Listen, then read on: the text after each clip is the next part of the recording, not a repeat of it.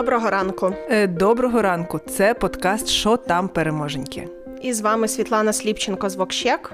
та Кристина Черненко. із що там? Ну, за останній тиждень не можна не розпочати з новини про Кремль у вогні.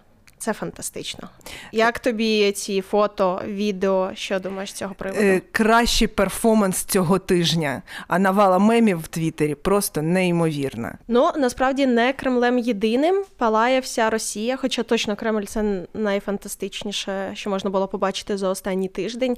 І направду байдуже Хто пустив той дрон? Це українці, це росіяни, це прибульці, не знаю, але явище безумовно було чудове. А водночас в Росії е, пожежі були ще в Ставропольському краї. Там зайнялися бочки з мазутом, з паливом. Крім того, пожежі були і у Краснодарському краї. Там також загорівся резервуар із нафтопродуктами. І я думаю, що це таке собі кармічне покарання за ті обстріли наших нафтобаз, через які ми залишилися без топлива, і через які у нас були величезні черги на заправках. Ну і на щастя, до речі, ми все це пережили і впоралися з цим дуже класно. А тепер карма прийшла і на Росію, і горить їх бензин, їх нафта.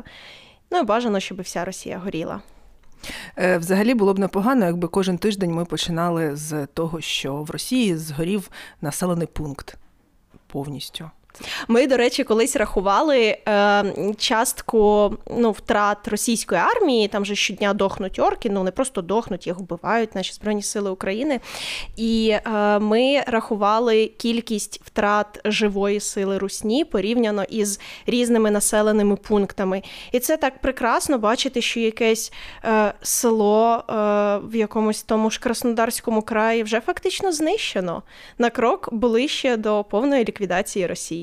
Чудово, чудово. Я ще бачила новину нещодавно, що е, під час одного з пожеж в російських містах і селах е, загинув е, учасник ЧВК Вагнер, який повернувся з фронту. Дуже приємно. Знайдемо кожного. Мені здається, у нас сьогодні максимально агресивний подкаст. Е, ми бажаємо смерті русні, горіти їм і всього іншого. Е, тому я пропоную перейти до е, трошки інших новин, щоб менше пожеж, менше смертей, а просто щось таке неприятненьке. До економічного фронту з Росії у квітні пішли понад 20 іноземних компаній. І, зокрема, цього тижня сервіс знайомств Тіндер повідомив, що йде з російського ринку. Свайпнути Росію куди? Вліво, вправо, я ним не користуюся. Е, свайпнути Росію в сторону санкцій. Щодо економічних новин, в мене дуже класна економічна новина для України, бо Євросоюз на рік продовжив економічний безвіз з нами. Е, це дозволить українському бізнесу продавати свої товари до Євросоюзу без будь-яких квот, мит або тарифів. Наголошується, що це важливо для відновлення нашої економіки, звичайно. Також вдалося відновити доступ української аграрної продукції на європейський ринок. Тож брата поляка можна більше не шеймити в коментах. Так, це фантастична новина, бо за останній тиждень русняві телеграм-канали розносили просто купу новин про те, що все Україні нібито більше не раді на європейському ринку. Наша продукція не може там продаватися, хіба що там транзитом якось переходити через Європу у якісь там треті країни, не знаю. Виходить, все це чергові фейки, чергова брехня, вкид русні для того, щоб нас деморалізувати і. Ну, слухай, це напевно досі спроби барахтатися якось і перекрити новину про Кремль у вогні. Типу, просто попустити, ну вони намагаються попустити Україну як тільки можливо, але ну sorry, ні, нічого не виграє вже за цей тиждень на фоні всіх новин про пожежі і багатьох інших класних новин про посилення України взагалі на міжнародній арені. Ми дуже багато нової допомоги отримали цього тижня. Ну або її анонсували, принаймні. США дає додатковий пакет військової допомоги на 300 мільйонів доларів. Євросоюз так само схвалив виділення 1 мільярда євро на боєприпаси.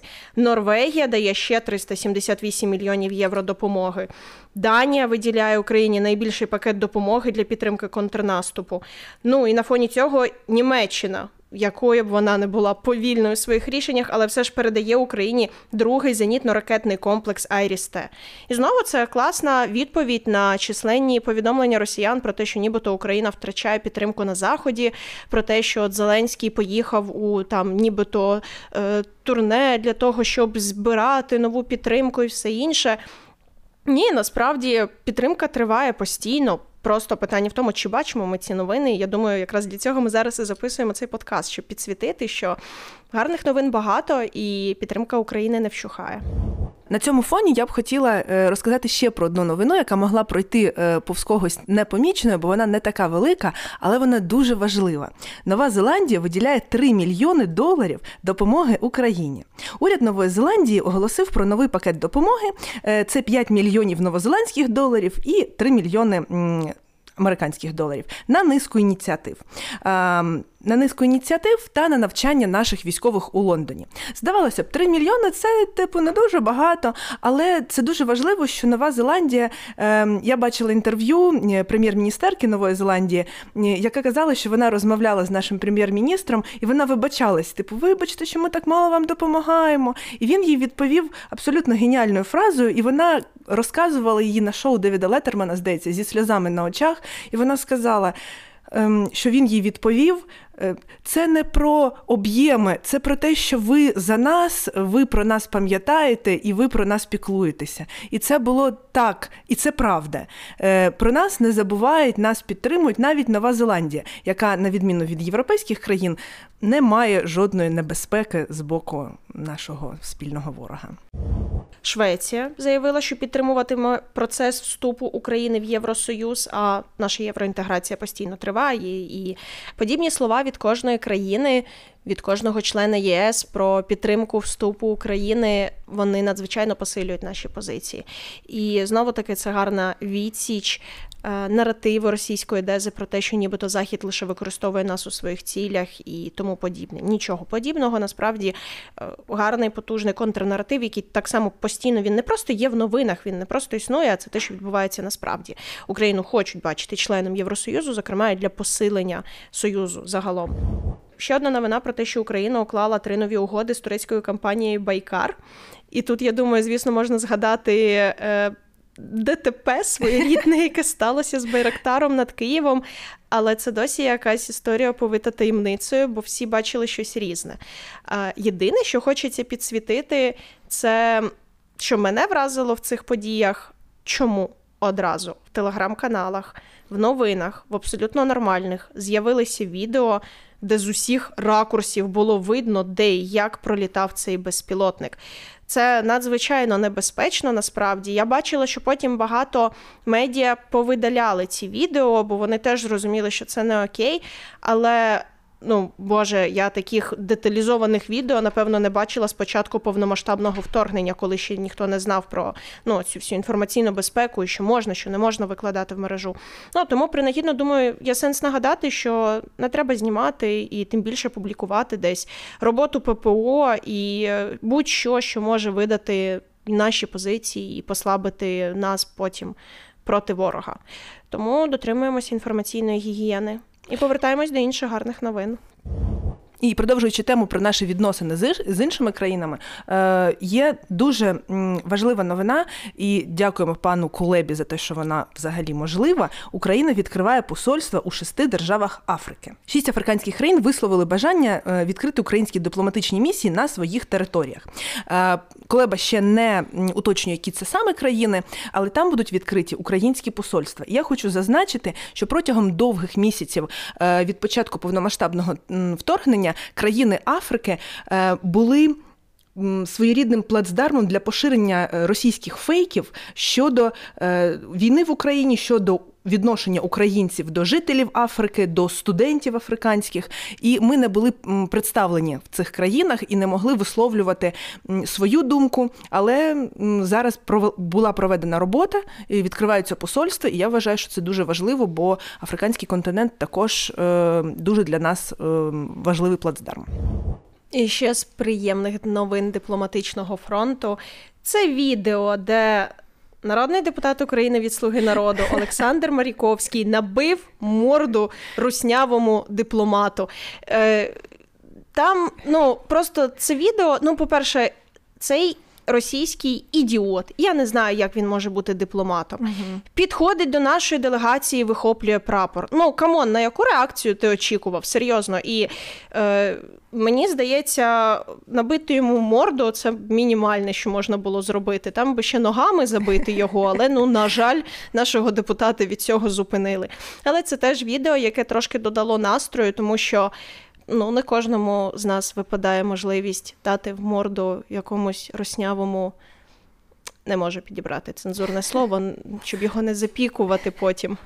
Просто не не кожному випадає можливість набити морду русні. Е, я вважаю, що два найприємніших е, звуки цього тижня це звук удару по обличчю, е, як мені підказують дипломата, так, російського дипломата, і звуки радості наших співвітчизників, коли вони на Майдані бачили збиття Байрактара. Ну, вона все одно епічною залишається. Абсолютно, абсолютно.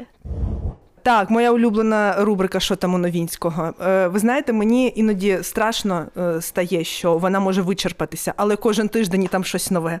Я така рада, це щось. Друзі, дивіться, арештовано активи Новинського на 10 з половиною мільярдів гривень. Тобто минулого тижня ми говорили про якісь, е, як зараз здається, е, просто сумні 144 мільйони. А це 10 з половиною мільярдів. До списку заблокованих активів входить 230 об'єктів нерухомості, якими Новинський володіє через офшорний трастовий фонд. Так, Та, то... мені здається, в нього ще щось є. Так, я знайшла. Він був в рейтингу НВ найбагатших українців. Угу. і У нього ну оціночно.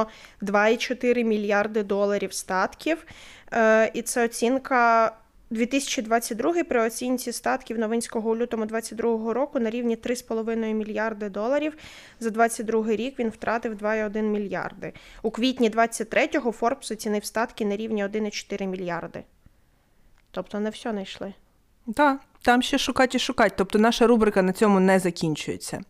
А в свою чергу СБУ встановили, що для уникнення санкцій РНБО е, Новинський перереєстрував власні активи на декількох підконтрольних іноземних громадян в офшорних юрисдикціях. Ви знаєте, мені здається, гірше ніж бути новинським, можна бути лише людиною, яку назвуть потім підконтрольною новинському. Це взагалі що? Не вписуйте таке в резюме, якщо ви комусь підконтрольні.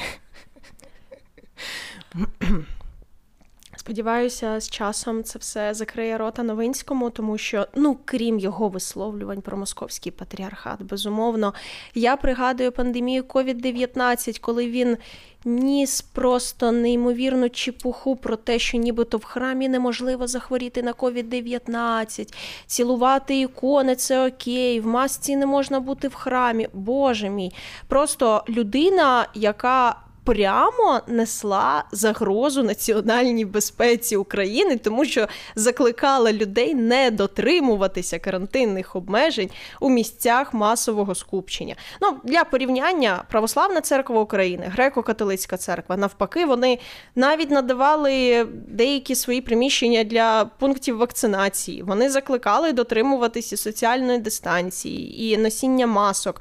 І не знаю, дистанційного відвідування служби, грубо кажучи, на Великдень чи на Різдво. Ну тобто, все, аби люди залишалися здоровими.